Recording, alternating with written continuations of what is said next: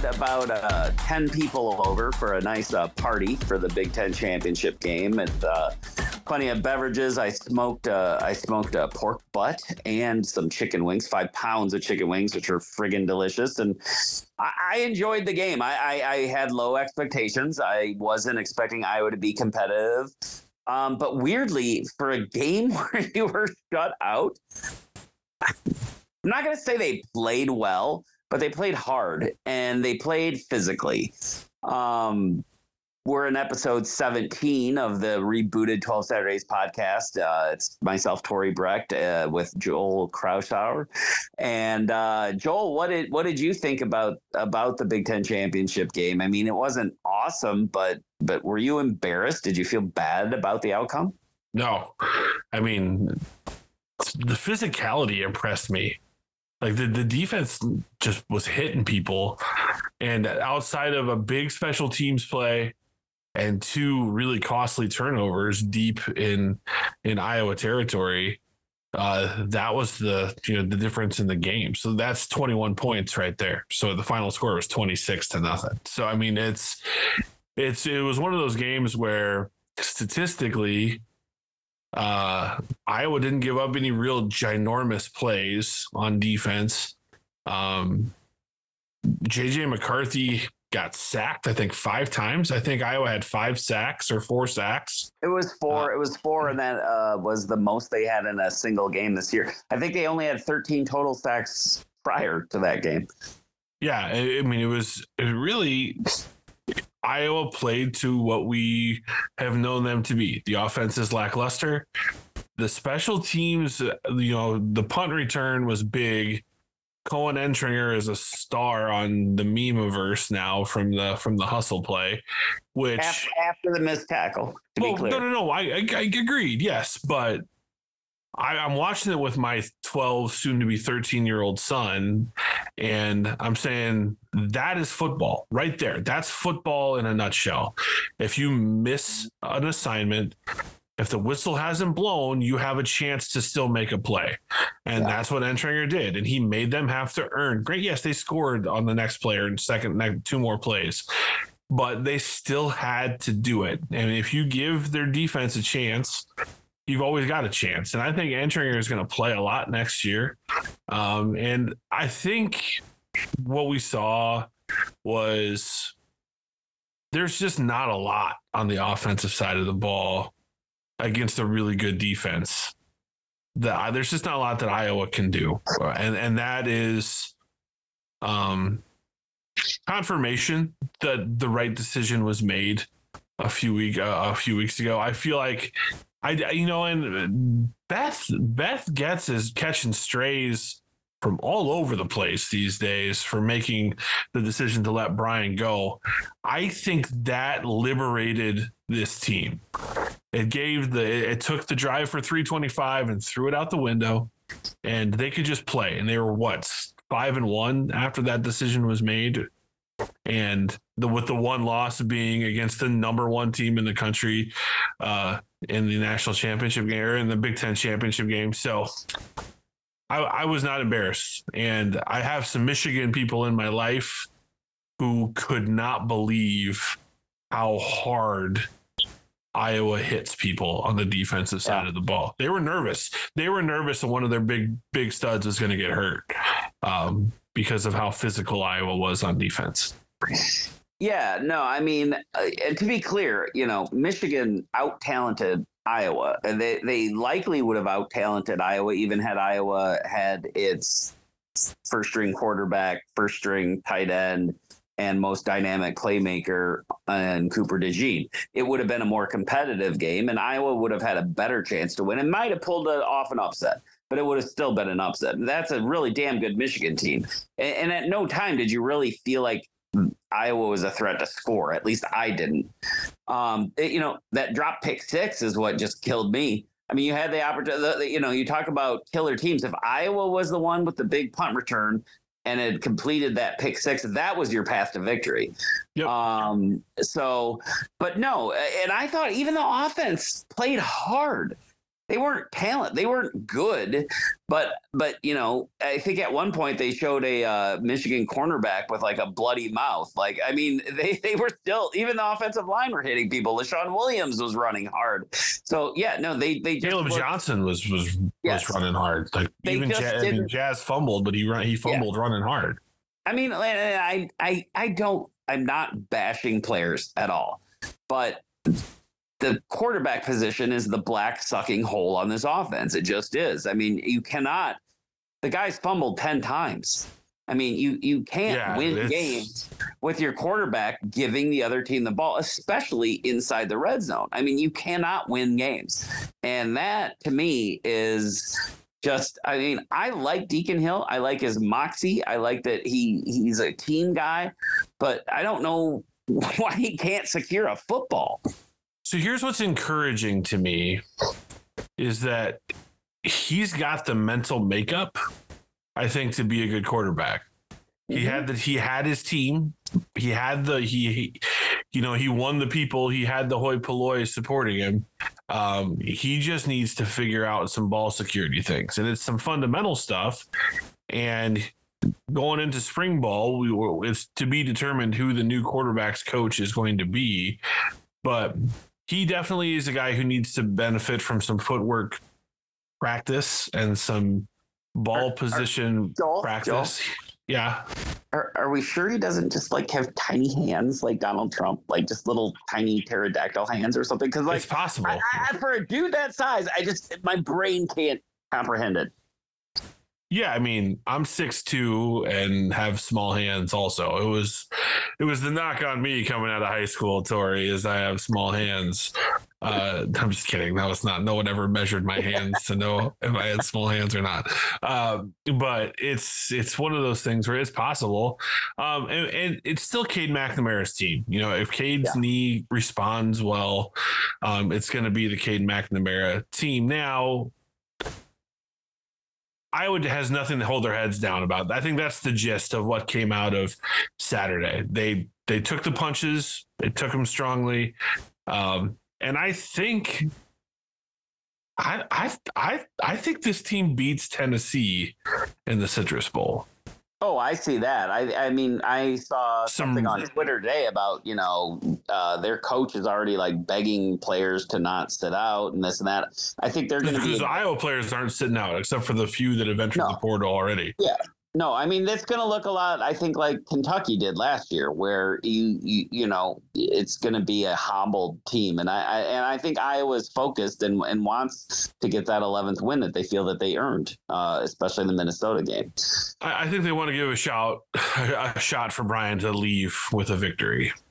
You know, really going back to the Brian talk though, Joel. I mean, like it, the other thing that kind of frustrated me about the game is I didn't feel like he tried anything different. Like it looked like the same. Like, oh, I'm gonna get fancy and do the zero back backfield. Oh, I'm gonna run, you know, this little shovel pass. I, I just, it. I, I was hoping to see something a little new and different. You know, uh, uh, empty the cupboard because you have nothing to lose. But it it it just looked like every other game this year. That that was disappointing to me.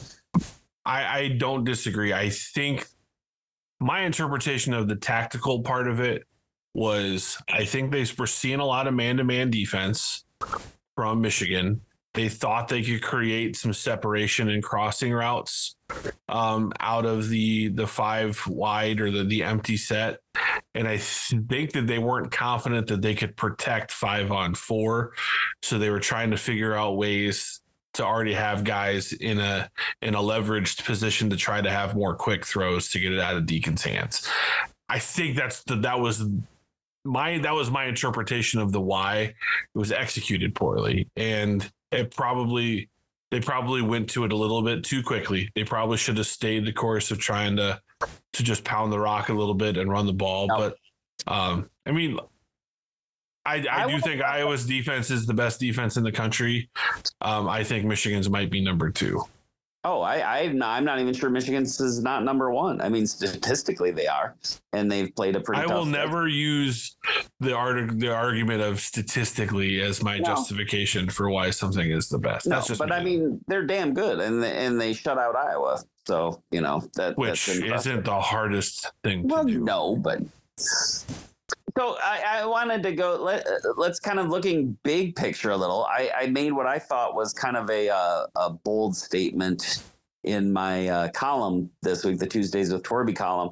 Um, I mentioned that I think one thing fans lose sight of with, and, and I get we're wasting a championship defense. You know, and that's a fair thing I think for people to say, but I think what people don't realize is that the fact that we have a championship level defense means we're actually closer to being able to compete for one of those top 12 spots and, and even a Big Ten championship again than a lot of our peers. You know, you've got your Michigans, your Ohio States, your Oregons, your Washingtons. But then when you get to that next tier and you start talking Wisconsin or or Maryland or Iowa, I'm not convinced that Iowa isn't closer to being able to compete at that higher echelon than the others because we just need to fix this offense and we don't have to make it great. We just have to make it average. Yeah, I mean, because because the proof of concept is there. As long as Phil Parker's there, the defense is going to be sufficient, and if not, elite. I mean. I hate the fact that PJ Fleck has made me like hate using that word now. Um, but I think that that's that's so. If you, if you look at the final college football rankings for the college football playoff, if it ended this way ne- next year, there's four Big Ten teams in the college football playoff. Ohio State, Penn State, Michigan. Or, uh, no, there's three. Sorry. Um, but there would actually be five because you'd have Washington and Oregon in the mix right. too. So now, obviously, those records are going to be different because those teams are going to play each other. We're going to have. Yes. So I think what we're going to see with the college football playoff expansion and the conference expansion is you're not going to see five undefeated teams. No, you're going to see you're going to see like the one seed is going to be like the NCAA basketball tournament that's going to have maybe one or two losses, but yep. we can we can collectively say you know this Alabama or Georgia with one loss and Alabama with one loss are are still here on the top line. So they need to be seated somewhere in the top 4 top 6 seeds. So I mean, I think it's going to be we see a lot of doom and gloom in the social media sphere and on message boards about how Iowa is going to be a middle tier Big Ten team and they're never going to have a chance at the Big Ten championship game again or anything like that. I think no one is going to have exactly uh, the revolving door, the carousel. I think if if the conference wasn't expanding and we were going to the 12 team playoff they and they were eliminating the Big Ten West and the Big Ten East, and they just said, let's go back, let's do the Big 12 model, and the top two teams play. Without expansion, I think yes, we would see a 75% uh, return that it's Michigan, Ohio State are playing for the Big Ten championship game. But I think with conference expansion, it's going to inject a little bit more parity. It's going to inject more money into these schools. And therefore, you're going to have players are going to come to play in the Big Ten and they're going to go to play in the SEC. That's just what it's going to be. Um, and now Iowa is not going to draw from Southern California. They're not going to draw from the Pacific Northwest very often. But you know what? We aren't going to do that now anyway. So you might as well just keep your recruiting footprint and then say, hey, why why are you going to Oklahoma from Missouri or Missouri when you can come play in Iowa City and really compete at the top because Missouri's about ready to drop down two more rungs. Even though Drinkwitz has done a great job making it, had a great season with them, they finished number nine. But that's not that's not a school that's going to sustain long term success with Texas and Oklahoma joining the Big the the SEC. So it's I sound like Paul Finebaum all of a sudden, but uh, it's uh you're I think what you're saying is right. I think Iowa's chances of having a four and eight season may have increased a little bit with the Big Ten expansion, but I think the chances of going nine and three are still really good. Ten and two are still really good, and I I think nine and three, 10 and two can get you to the college football playoff now. Well, and two points I want to make. The University of Iowa football team has gone undefeated in the modern modern area era exactly twice, and it was both under Kirk Ferentz in 2002 and 2015 in the Big Ten conference. And that's a yeah. You, they didn't play every single team. Yeah, maybe they ducked Ohio State in 2002, whatever. But at the end of the day, they're competitive. They're going to win more than they lose. And second, the the other hidden little thing that no one really talks about is Iowa has a little bit of an advantage by having those three built-in permanent rivalries that are winnable games for them. Every single year they're going to play Minnesota, Wisconsin and Nebraska. Those are teams that they've demonstrated a, a, a capability against much higher than against Penn State, Ohio State and Michigan. So Iowa's going because of having those three built in on the schedule every year. That usually is going to result in ducking one of those other alleged blue bloods, and I, you know, I don't think people think of that through all the time either. That's that's kind of a, a little hidden hidden piece of a nugget of, that favors Iowa. I think. I think a, a good parallel, and, and and it's because who who did Kirk learn to coach under? You know, he learned to coach under Bill Belichick and Hayden Fry. Right. And those are two guys who never have thrown the baby out with the bathwater. They just don't do it. It's just not what they do. Uh, Hayden Fry came in and built a culture that still is, exists today as far as come here, do the right thing, maximize your potential, and you'll have success at Iowa. Bill Snyder built the same situation at Kansas State when Bill Snyder was at Kansas State in the Big Big Eight, then the Big Twelve, they were always in the top three, top four. They always were, and there's no reason why, as long as Iowa can cannot throw babies out with bathwater and keep some semblance of this infrastructure that's been built, because Kirk's not going anywhere. I really believe that Kirk's not going anywhere for at least two or three more years. So you can this next offensive coordinator hire is important, but I think as long as Phil Parker is there and as long as the Koen Entringers of the world are coming through the program, you know, guys who have talent and all, and great effort, there's going to be opportunities for success. The thing that makes Iowa different from a Penn State is that Iowa fans don't have a grandfather who is telling them about all the national championships that Joe Paterno won back when I was, you know, in my 40s and 50s. There's no, I mean, outside of my my our, my parents, you know, who like were in their early 30s when Hayden Fry took over. There, there wasn't that like there was there's not that history. I mean, yes, there's the the the team, the Forest Evashevski teams, but as long as Iowa fans can stay humble and kind of understand our place in this world a little bit and keep supporting, that's the thing is we we have to with NIL growing and becoming more and more important. And I'm not this isn't the stump speech for the swarm. We've got to figure out where the big dollars are and figure out how to keep those big dollars invested, not just in the I club, but also in the swarm and uh, or other NIL opportunities. You know, I'm I'm actually like looking around trying to see some of the business people I know. How do we get Jay Higgins a two hundred and fifty thousand dollar, you know, endorsement deal for one more year, just just to be a stopgap? But also, we gotta. I'm also nervous about the the COVID stuff.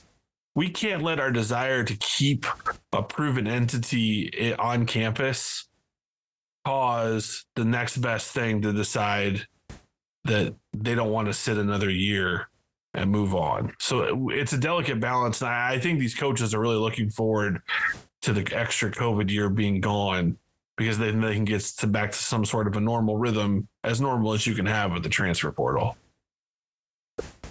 Yeah, I don't know. I mean, I get what you're saying with the swarm thing, but doesn't part of it make you just feel gross too, or is that just my age showing? So Because- I don't think it's your age showing now. My uh, my whole argument with when this when the Ed O'Bannon lawsuit took place was I was in I had just finished college when I think that lawsuit was filed, and it makes some sense to me because I was a I was a co- collegiate musician and I was compensated with a scholarship to be a collegiate musician. Um, my friends on the football team who had football scholarships had way more rules about getting external compensation than I had and and uh, as a music student whereas on a Saturday night I could get a gig at a bar and play or sing or do something using my the, the skills that I'm learning at college. I mean, I was making between eight and ten thousand dollars a year singing at funerals, weddings, and just you know random gigs around town and around the Siouxland area. So I was able to use my name, my image, and my likeness based off of the music school that I was attending to be to to take more money as a as a semi-pro, you know, while being in college.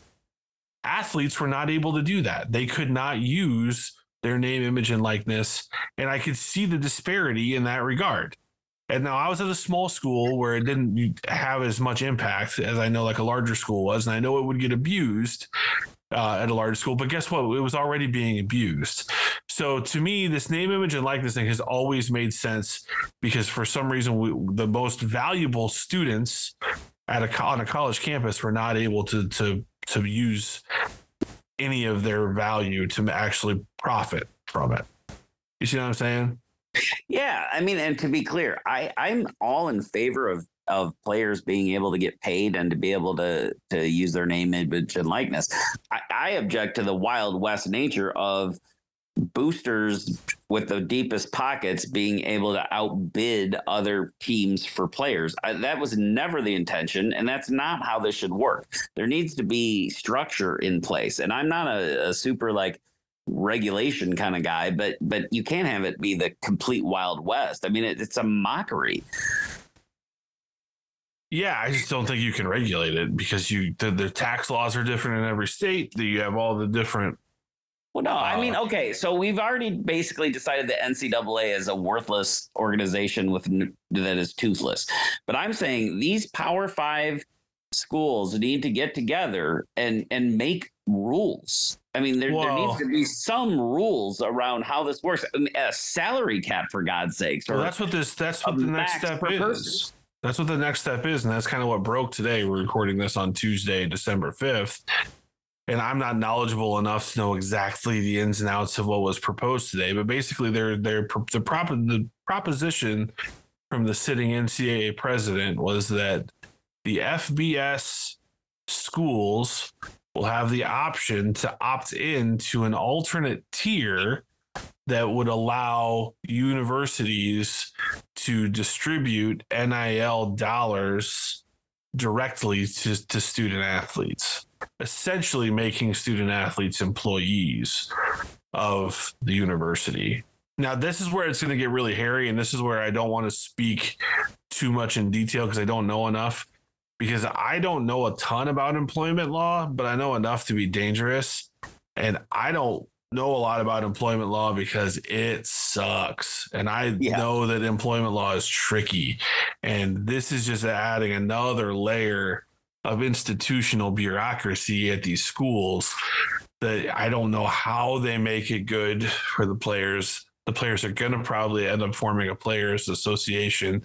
So we're going to have college football strikes. Are we going to have, you know, all this stuff? So I don't know, but I, you know, it's going to drive fans away. I'm concerned. It won't drive Well- me away because I'm sick, but it, it's going to drive my dad potentially away because that was the whole joy of it was you know their kids playing a game, right? Well, you know what, Joel? I'm not so sure that's not the worst outcome to happen because if the revenues start to dry up, then the insanity starts to get scaled back. So When when was the last time you saw football revenue at the NCAA or NFL level dry up.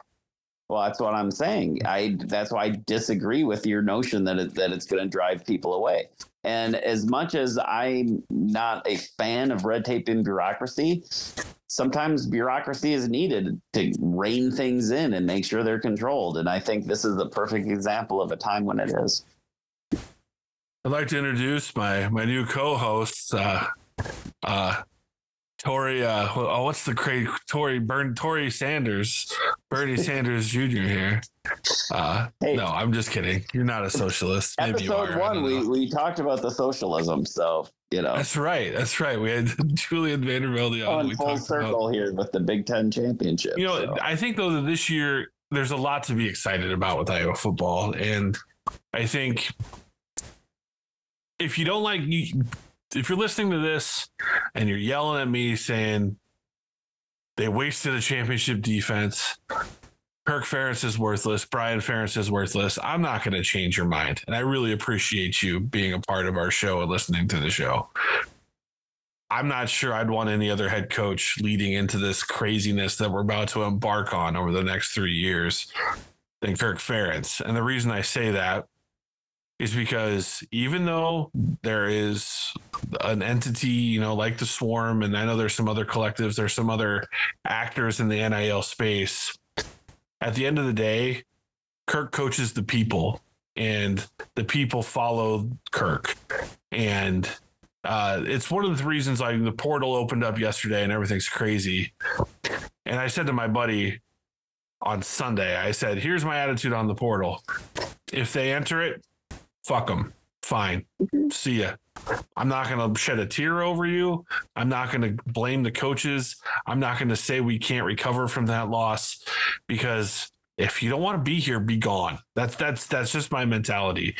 And what the portal taketh away, junior college and the portal can giveth. And how many great high school football players are out there right now not getting a chance because they're a three star and a team like Nebraska, a team like uh, Texas A&M, a team like um, Kansas, you know, or Michigan State that's got Mat Ishbia money. You know, teams like that who used to build their program with three star kids out of high school, they'd redshirt them, and then all of a sudden, they're junior, they blossom just like Iowa does. Uh, those kids are not getting recruited anymore by Division One football schools.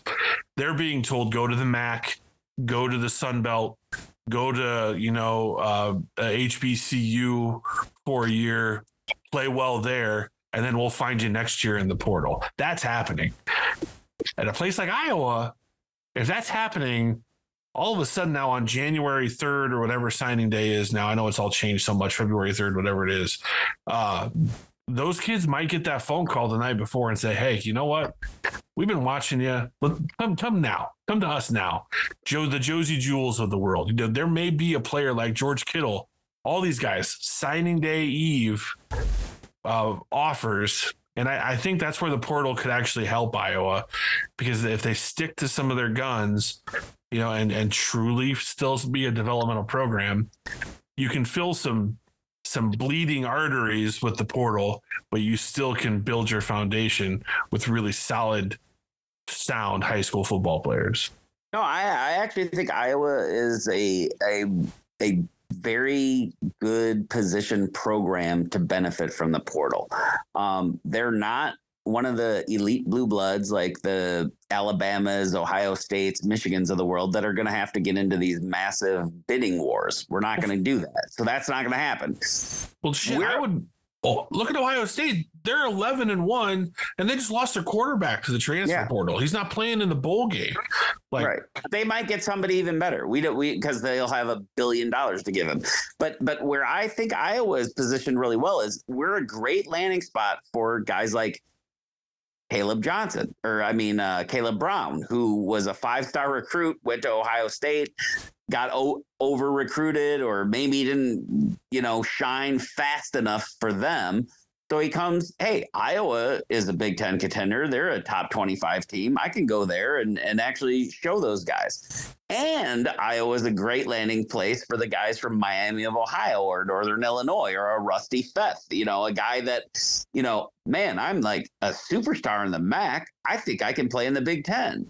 And then they go to Iowa. So I think Iowa is perfectly positioned to to to bring up people from the MAC, the Sun Belt, the Mountain West, to also take those four and five star recruits, the Cade McNamara's, the Kaleb Browns, the guys that get overlooked at the big blue bloods or get over recruited and bring them here and then have a great and then the the sum becomes better than the parts right? I mean that's the iowa way. No i i like it. I think we're we're positioned well. So and the tricky part is, is you still have the 85 scholarship rules. So that's Yeah. that's also the hard part. And we saw maybe a victim of that today with uh Rodney Filer's son Jackson entering the transfer portal after being the junior college defensive player of the year last year at Iowa Western.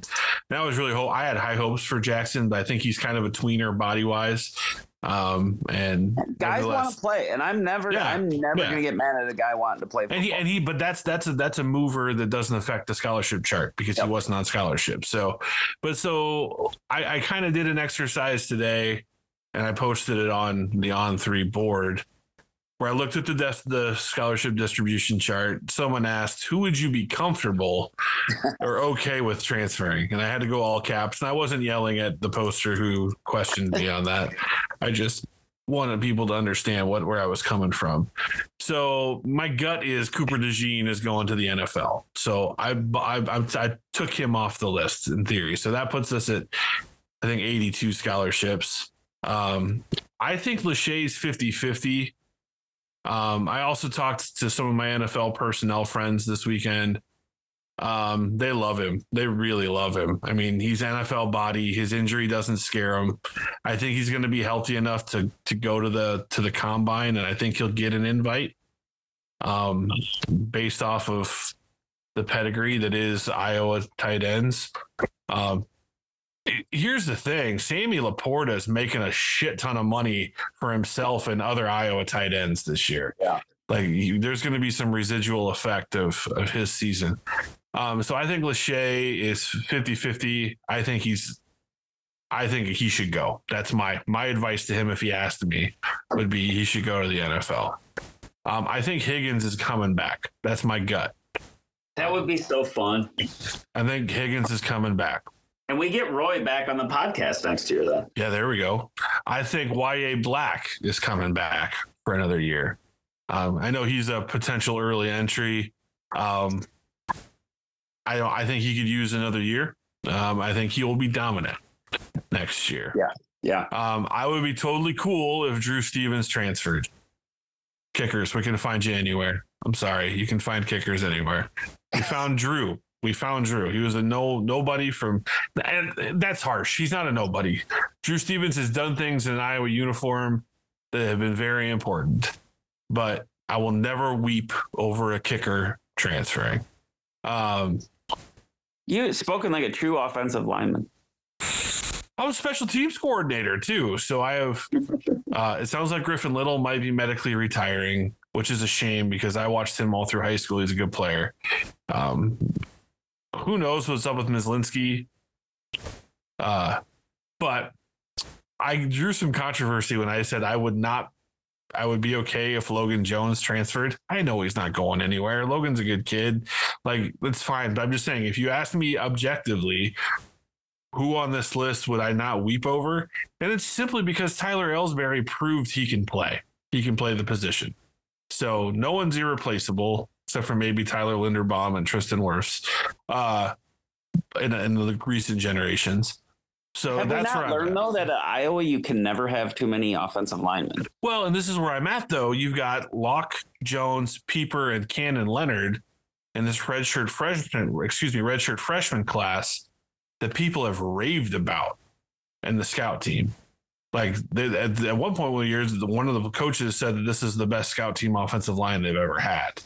So, could that be some puffery for us to get you know jazzed up for the future? Yeah, but I mean, Cannon Leonard's six eight, like three eight, three twenty. Like there's some huge guys in this redshirt freshman class So let's see what they can do. Jack Dotzler got the You know body. what that also tells me? Perfect. They're ready for the Paul Chryst offense.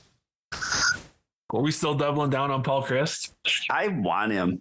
The more I think of it, the more I Baker want. thinks it's going to be Andy Ludwig. Baker thinks it's Andy Ludwig. I would take but- that. I mean, that's that's not bad as long as it's not an internal hire that makes everybody want to murder the coaching staff. That that I think they're not going to do that, right? So Matt Drinkall is a name that's also come up on the boards. Um, I know Matt a little bit. Uh, I'm not gonna say I know Matt well, but I know him a little bit. Um, he's a Bettendorf guy. He went to Iowa, was a student coach on the 2002 team, uh, and then he went on to coach at Bettendorf. He was one of Pat Angerer's high school coaches. Um, he was a coach on that that state championship team. Then he goes to Ambrose, where he runs really good offenses at St. Ambrose. Um, and then he becomes a head coach at age like 28 at Kansas Wesleyan, an NAIA school who was terrible, terrible, and builds them into a playoff team. I think he's only lost like eight game or like 18 games as a head coach um, at Kansas Wesleyan. And then he goes to Army, where he's the co-offensive coordinator. And everywhere he's been, they run like a power spread option attack. So, and he and he's coached offensive line, tight ends, and quarterbacks. Um, and receivers. He was he was a, a receivers student assistant, I think, in 2002 for the Hawks. So I mean, there's guys out there who I think would be a shock to some people, similar to 25 years ago when they hired this offensive line coach from the Baltimore Ravens to be a head coach. Um, I, and I'm not. I think it's important to have somebody who understands the culture that is Iowa. Um, and that's the more I think about Matt, I think here's a guy who's 44, 45 years old, um, knows guys, knows everybody, you know, is from down the road, but has lived other places, has seen the world a little bit, you know, and coming from Army, you know what? What good coaches have ever come out of the, the out of Army? I mean, who's this Krzyzewski guy? Was, was he Bob okay? Knight.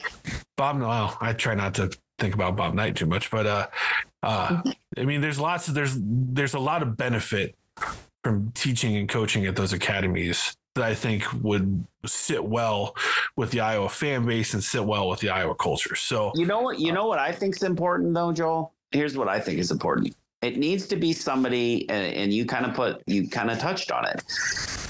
Somebody from the outside, at least a little. Yeah, I want them to know what Iowa's about. I want them to be able to fit into that Iowa culture. But I, we need somebody that's not so insulated. I honestly think that's one of Ferentz's biggest faults. It's also one of his best attributes. It's that loyalty, that that that Arthur Miller focus, right? But but Ar- every but you need to have somebody. Sometimes you can't be surrounded by yes men. You need somebody to go, hey, dude, no.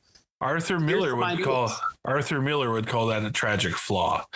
Uh where it's what makes you great, but it ultimately could end up Yes. being your demise. I mean, it's the whole Willy Loman Yeah. effect. But I think we all can agree that the Frank Broyles uh, award winner for 2023, Phil Parker, is anything but a yes man. If you've ever Ah, had a conversation, so I, I think I think that there is a pretty good culture of Kirk no coming from some of those guys. Um, yeah, no, and that's why I always think it's so crazy when you see people making these arguments that oh, it doesn't even matter who the offensive coordinator is. Kirk's not going to listen to him. That's not what he does. And, that, That's- and that's where I actually, you know, how I've not had a big deal with the whole frickin' uh, thing about nepotism, but that is the one area where I will say maybe that was the downfall of nepotism. Is that I think Brian probably was kind of a okay, okay, dad, okay, whatever. We need somebody that that's his own frickin' person in there to be like, Kirk, this is how it's got to be done. You're being stubborn and wrong. Well, based off of my lip reading skills, we know that Brian's not afraid to call an official a cocksucker. Um, which which is awesome because man was that that was fun. I'm glad he got that penalty. One last hurrah. Um, but excuse me, uh, we've got. I'm just curious to see what the timing of that hire is going to be because the portal, all this stuff has changed how you have to handle that stuff. Um, I'm curious to see if there'll be any other movement. Um, if you've got, I, I don't um, think it's got to be post bowl though, right? I mean, like he's not gonna he's not gonna upstage Brian uh, before the bowl game. it depends on who you're competing with for a candidate. I think. Oh, I think it might be a done deal, but it's not going to be public until post bowl game. if it's a done deal, then it'll be post bowl game. But if there's somebody out there that maybe a who just fired their offense coordinator, I'm just trying to think of somebody. Um, let, us just say School X, uh, Virginia, fire loses their defense coordinator or fires their defensive coordinator. You know that might be a school that, or that kind of school might be just looking for the same type uh, of coach. Now, if it's a sitting OC, like say an Andy Ludwig, right now, because of you know Kyle Whittingham and Kirk Ferentz, the kind of generation that they are, I can see Kirk saying, "Finish the season. You coach your guys through the bowl game," Yeah. and and and and and Kyle saying, "You know what? I appreciate that you're, you know, you you're going. I, I have respect for Kirk. Whatever." Okay, yeah, he wants you to finish. You can finish. So that that may be a situation like that. Now, if it's somebody like a splash, then maybe maybe it could you know hit here before. Maybe when Cliff Kingsbury is announced next week as the offense coordinator at the, at the University of Iowa. No, I'm kidding. And he's bringing Caleb Williams back because Yeah. he doesn't want to play for the Bears, so he's going to transfer. And, go. no, I'm just joking. Uh, how about that? He's sitting out the bowl game. Caleb is uh, shocker. Um, what would you rather have? That elite quarterback who, if you're not playing for the national championship, uh, sits out the bowl game to prep for the draft, or would you rather have the pretty good quarterback who's a fifth or sixth round draft pick and needs the bowl game to to boost his draft stock? What do you? What would you rather have? Oh, that is such a loaded question because of my general feelings about bowl games and the playoff. I mean, in modern college football, the right answer is you want Caleb Williams and you want to take your shot. And if you don't get it, he sits out a meaningless bowl game, fine. But I will say, I'm of the generation where the bowl games are actually cool and meant something. And so, yeah, I'd, I personally would love to see my team's quarterback play in the bowl game and kick ass. So, um, that's my answer. Yeah, I Let, let, let me ask you this before we we're we're get, we're we're closing in on an hour, so we're probably not going to go too much longer. But No, let me ask you this, Joel. You're you're significantly like 15, I think, years younger than me. be 42 next week. So Okay, so you're 10 years younger than me. That's not so bad. But still, you know, we're in two different generations. You know, I grew up in a Big Ten town, Madison, uh, went to Iowa, where going to and winning the Rose Bowl was basically the best sporting outcome that your football team could ever achieve ever. Like it was, maybe you win a national championship because people voted for you and liked it. But let me ask you this: Would this upcoming January not be better if we had Michigan against Washington in the Rose Bowl, and you had Florida State against Alabama, maybe in the Orange Bowl, and you've got Georgia against Texas in the Cotton Bowl, and all these bowls are being played, and then everybody has to. They all mean something. They're all huge, and then everybody gets to argue at the end of the season, which college football fans love to do, about who the real quote unquote national champion is. Is that was that not better? Was that not more fun? Was that not just a better way to experience the sport of college football than this ESPN, Big Ten, SEC bullshit made for television special that we're gonna have to watch? Well, one created the other. The the the the sitting around and debating who the national championship national champion is. Is it the 1991 Notre Dame team or is it the 1991 whatever other team it was? Uh the Washington Steve Emtman Mark Brunell team that beat Iowa in the Rose Bowl. Um, that system created where we're at today because people got tired of arguing about it and they said, let's decide it on the field. So they, they went to the BCS system and that was much maligned. And now then they went to the college football playoff system, which was so exciting because third team quarterback Cardale Jones wins a national title for Ohio State as the four seed.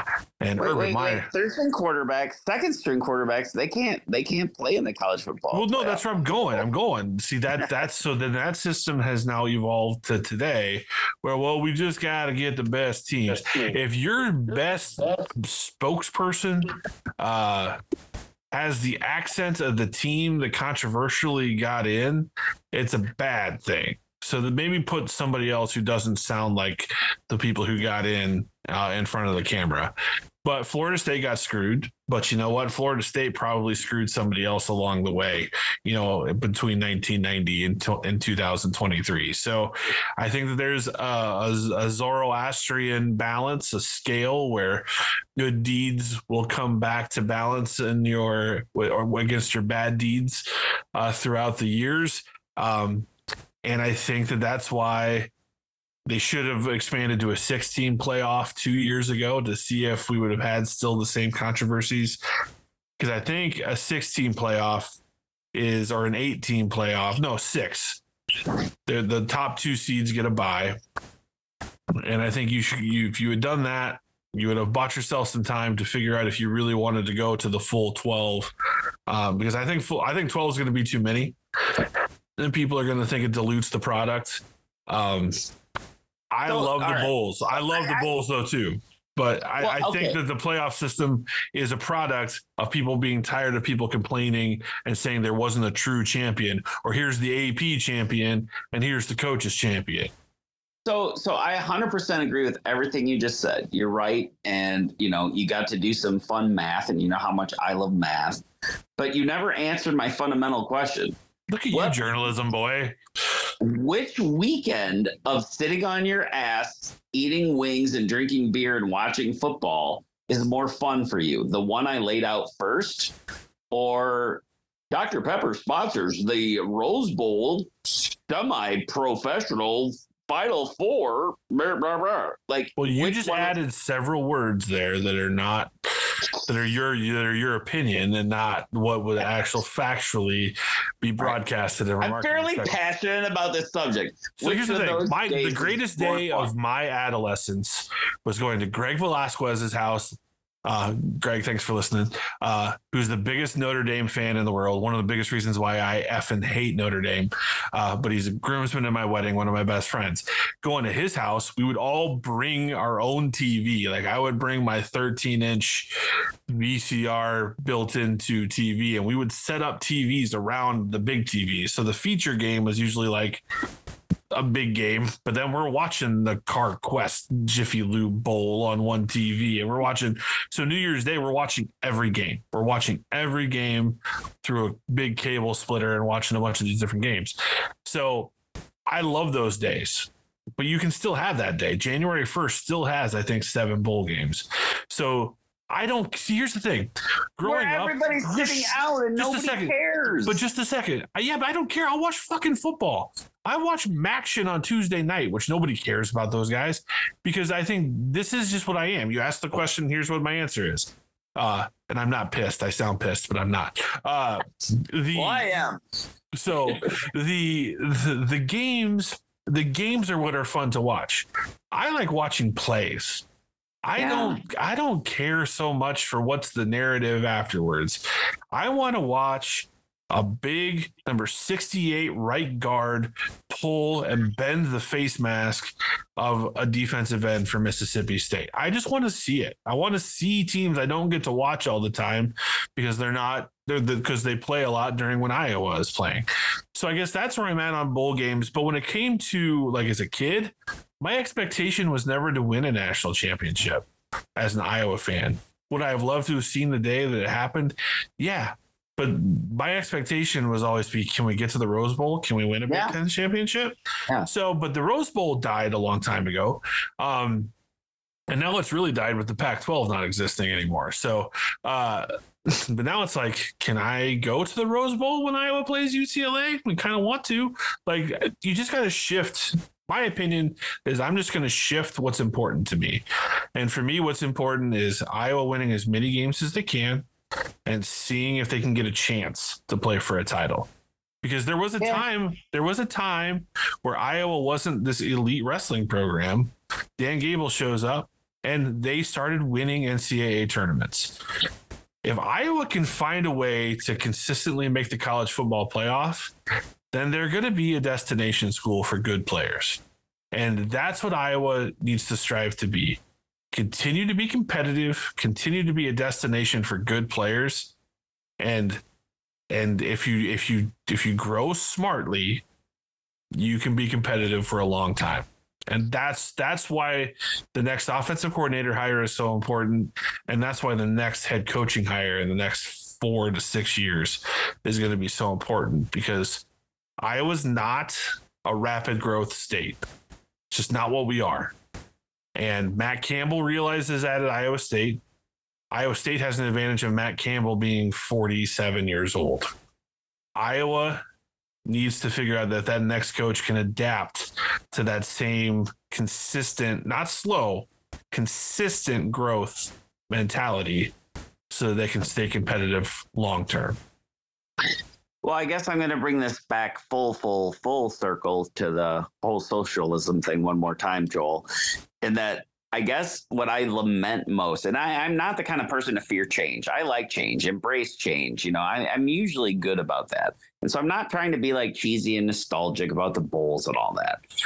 But I really believe that it was more rewarding for fan bases that you had maybe 8, 10, 12 or more fan bases that ended a season on an up note and kind of happy about. You know, they went out and their team won the Peach Bowl or the Orange Bowl or the Rose Bowl or whatever. Maybe they weren't voted number one, but you know, by God, they had a great season. They won 11 games and then they won their bowl. And so everybody goes home happy. But we've turned into a zero sum game where one team gets to be happy and everybody else is a fail. And I just don't like that. And I'll tell you, and this is this is going to make people pull their hair out if anybody's still listening at this point.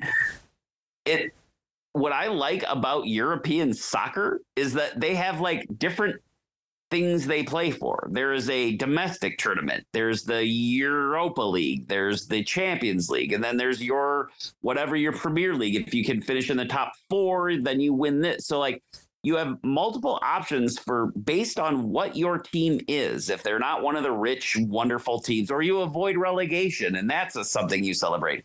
I guess I like the notion where, as a fan base, you get to celebrate something that you accomplished because of your hard work and what you did. People shit on Iowa for being a team that can only win eight to 10 games every year and never wins a big uh, championship. It's hard why, why shouldn't we celebrate it? And I guess that's what is missing. That's what I liked about the old bowl system is that you got rewarded by being a really, really good team that did the best it could with what it had and won its bowl game, got a trophy.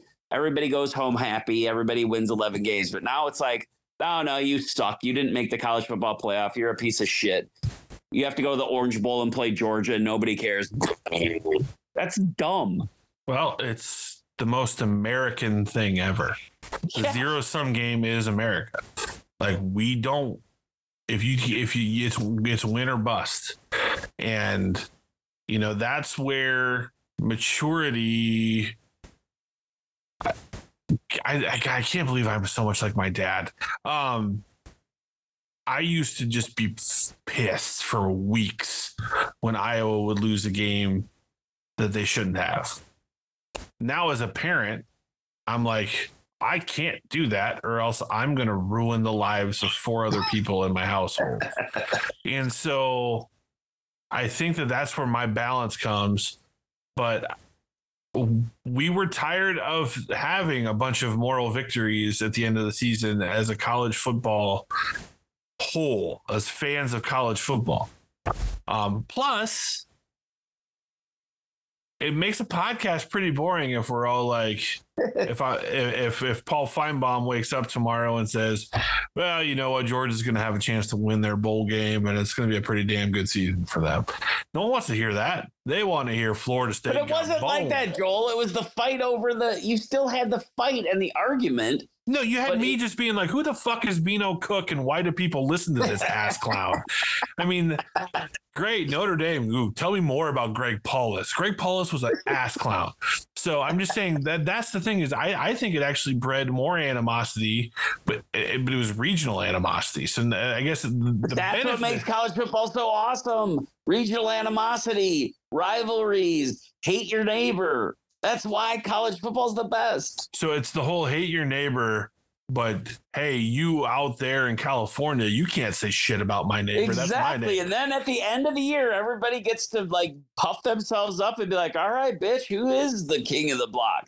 That was so much better. I'm, I will go to my grave. I'm not saying it wasn't better, but I'm just saying better. it's never happening again. Of course it's not. And that's why we're lamenting it now. You are lamenting it now. I am choosing to embrace The royal change. we, Joel, the royal we, which is like right thinking people worldwide. calling me a leftist. No, I'm joking. I'm joking. Uh, I'm just I just love playing word games and just being that that antagonist. I think Iowa's actually in a better position with a 12 team playoff than they were in the old system. I do too, actually. So we agree that the football season was a success. The basketball team is going to find their way. I have confidence.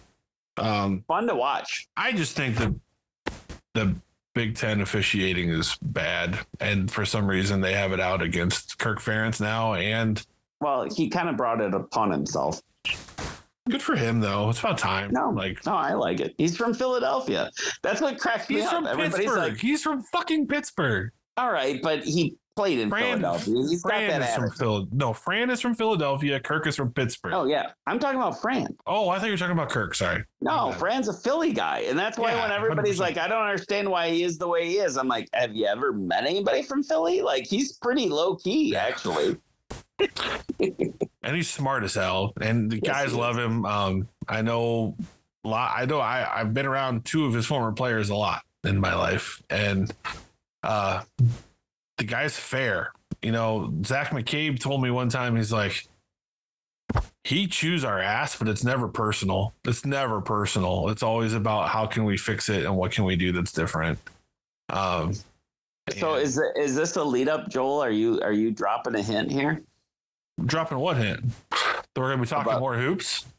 about a future guest and hoops? Yeah, I'll drop. I, I don't know when we're gonna get him on, but we've confirmed Jess Settles is gonna come on the uh, the Twelve Saturdays podcast, uh, or as George Kittle's cousin, as I like to call him. Yeah, Um, what a, a farmer uh, down in I your want- your way. we'll talk Hawkeye hoops with Jess when he comes on.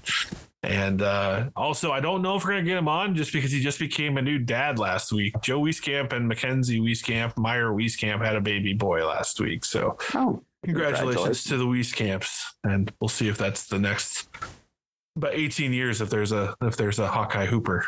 well, hey, when he's up feeding that baby at three o'clock in the morning and has nothing else to do, I got into Australian rules football. He could come on the Twelve Saturdays podcast. We'll see. I'll see if he could if he'll come on. He's also playing for the Dallas G League team right now, so he's a busy guy.